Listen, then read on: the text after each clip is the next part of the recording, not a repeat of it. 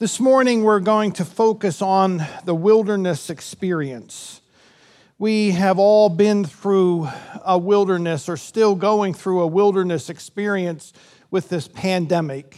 It began as a wilderness experience not outside, but inside. Remember all being locked in our homes, but wilderness is, is different, different from our normal life, and it was so different. And God has led us through this wilderness experience more than a year. And we get a sense, we get a sense that maybe it's, it's changing, that if it's not the end, it might be the beginning of the end. And that's what the prophet Isaiah is speaking about, that he is speaking about God transforming the wilderness. In the 35th chapter, the desert and the parched land will be glad. The wilderness will rejoice and blossom. Like the crocus, it will burst into bloom. It will rejoice greatly and shout for joy. The glory of Lebanon will be given to it, the splendor of Carmel and Sharon. They will see the glory of the Lord, the splendor of our God. Strengthen the feeble hands Steady the knees that give way. Say to those with fearful hearts, Be strong, do not fear. Your God will come. He will come with vengeance, with divine retribution. He will come to save you.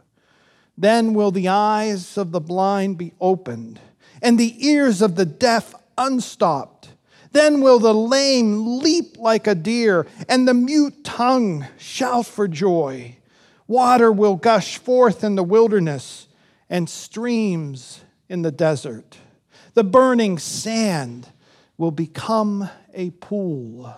The thirsty ground, bubbling springs, in the haunts where jackals once lay, grass and reeds and papyrus will grow, and a highway will be there.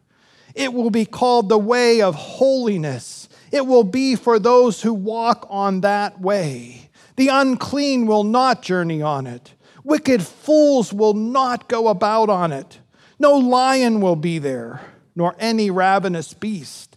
They will not be found there, but only the redeemed will walk there. And those the Lord has rescued will return. They will enter Zion with singing. Everlasting joy will crown their heads.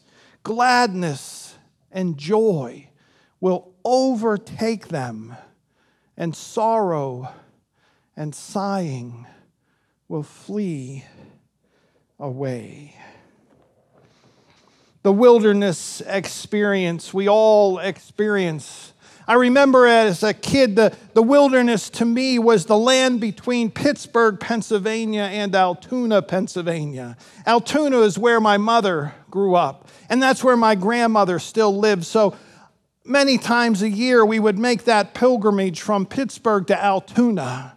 But the best trips were the ones in the winter we would begin downtown Pittsburgh when Pittsburgh downtown was a bustling city. And we would wait for my dad to come out of work, but there was no parking, so we would continually circle the block again and again. Imagine being a small child knowing that you have two hours in the car and it hasn't even started yet because you keep going around the block. And then my dad would appear through the revolving door and come out of work and get in the car. A light cold rain would be falling in downtown Pittsburgh, and we would head east into what I thought was that vast wilderness Monroeville and Murrysville and New Alexandria. We would pass through town and village one after the other. We would get to Gas Center, and my sister and I would play a game. I'm standing in the center of the gas center, in the center of Gas Center. I'm standing with the hat on the center of my head, standing in the center of the gas center, in the center of gas center. I have a flower in the center of my hat. You, you get the picture, right? And my, pic, my sisters, long before I was born, had chosen their coal mine because there were old coal mines dotting the landscape all over the way in that wilderness. And they would say, There's my coal mine. There's my coal mine. And I would say, Where's my coal mine? You don't have one, they would say. And I said, Is that mine? No. Is that mine? Nope. So I had to find one on the way to my other grandmother's house. And we would pass through Munster. And I would peer out the window because I was convinced the Munsters lived there. Where else would they live, right? I never saw them, but I knew they lived there. And then, in that wilderness, we would come to Cresson Mountain. And what had been a cold rain in downtown Pittsburgh had started to splot on the windshield, had turned to flurries, then snow, and most of the time a complete blizzard. My dad once claimed that he saw snowflakes in July on Cresson Mountain. And we would get there, and my dad would yell, Oh no! And we would try to peer from the back seat at that mountain, and up that mountain was all tail lights, some straight back, some sideways, all sliding back towards us. And we had to make a decision what mountain to go down. You couldn't go down the Wopsononock. No, that was only for dry summer days, so windy and twisty. Uh, tonight you couldn't go down the Buckhorn. No, that was too risky in the snow. Only Cresson Mountain, full of snow. Sometimes in that wilderness, it resulted in stopping the car.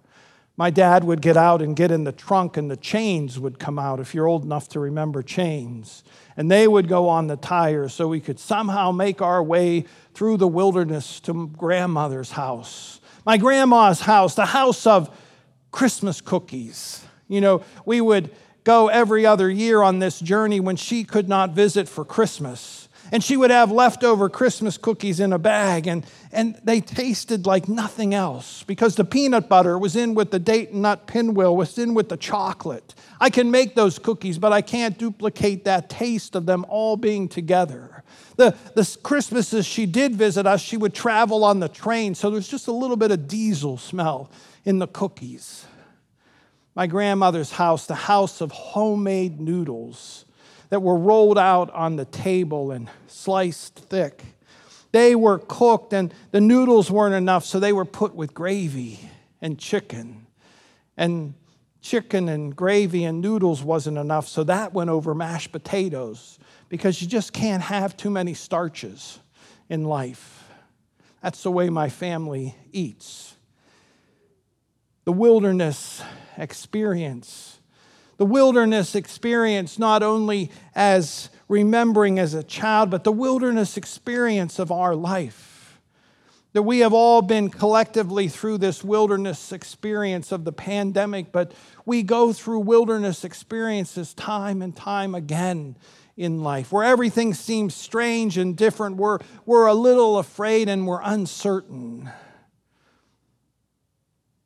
But Isaiah tells us that God is about the work of transforming us in the wilderness. And He's not only about the work of transforming us, but He's about the work of transforming the wilderness itself.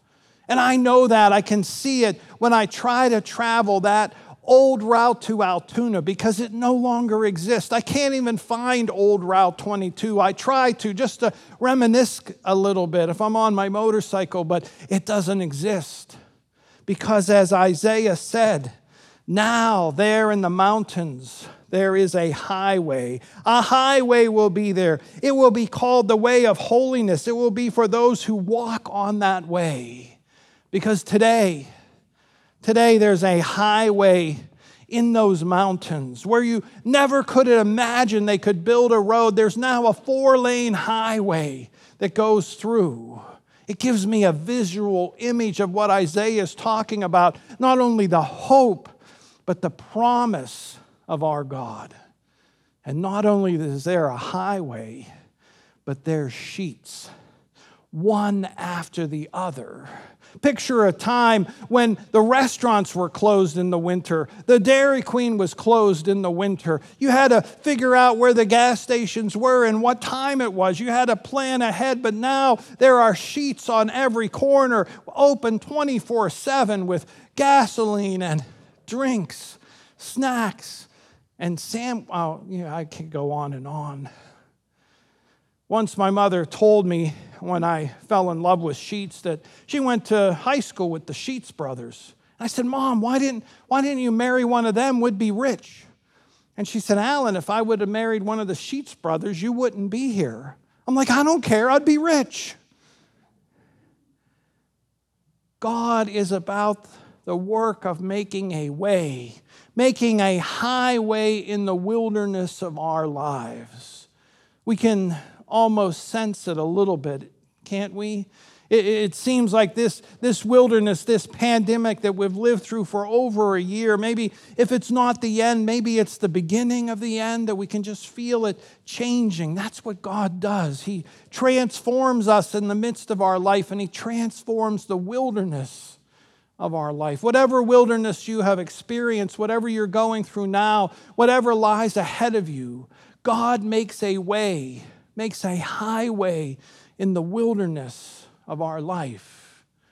People face the wilderness of cancer diagnosis, and God's making a way where maybe they can't see a way. They face the wilderness of anxiety and, and depression that just overwhelms them. We face the anxiety of broken hearts and broken relationships and feeling like our whole life is falling apart. We face wilderness each and every day. We live in it. But when we're in it, God is present. And not only is God present, but He is making a way. He is building a highway in your life and my life for us to walk upon it. Maybe we can't see it, we can't picture it, we can, can't ever picture go, getting over this mountain that lays ahead of us. The snow has socked us in. We are stuck. We're not getting any traction in life.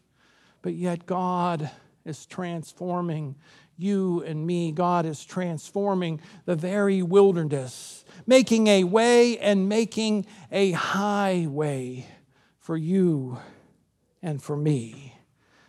Isaiah gives us the hope, not only the hope but the rock solid promise that they will enter Zion with singing. Everlasting joy will crown their heads. Gladness and joy will overtake them. It will overtake them like a huge truck barreling down behind us in our rear view mirror and then flying past us. We're just trying to hold on. Gladness and joy will overtake our life, and sorrow and sighing will flee away. Amen.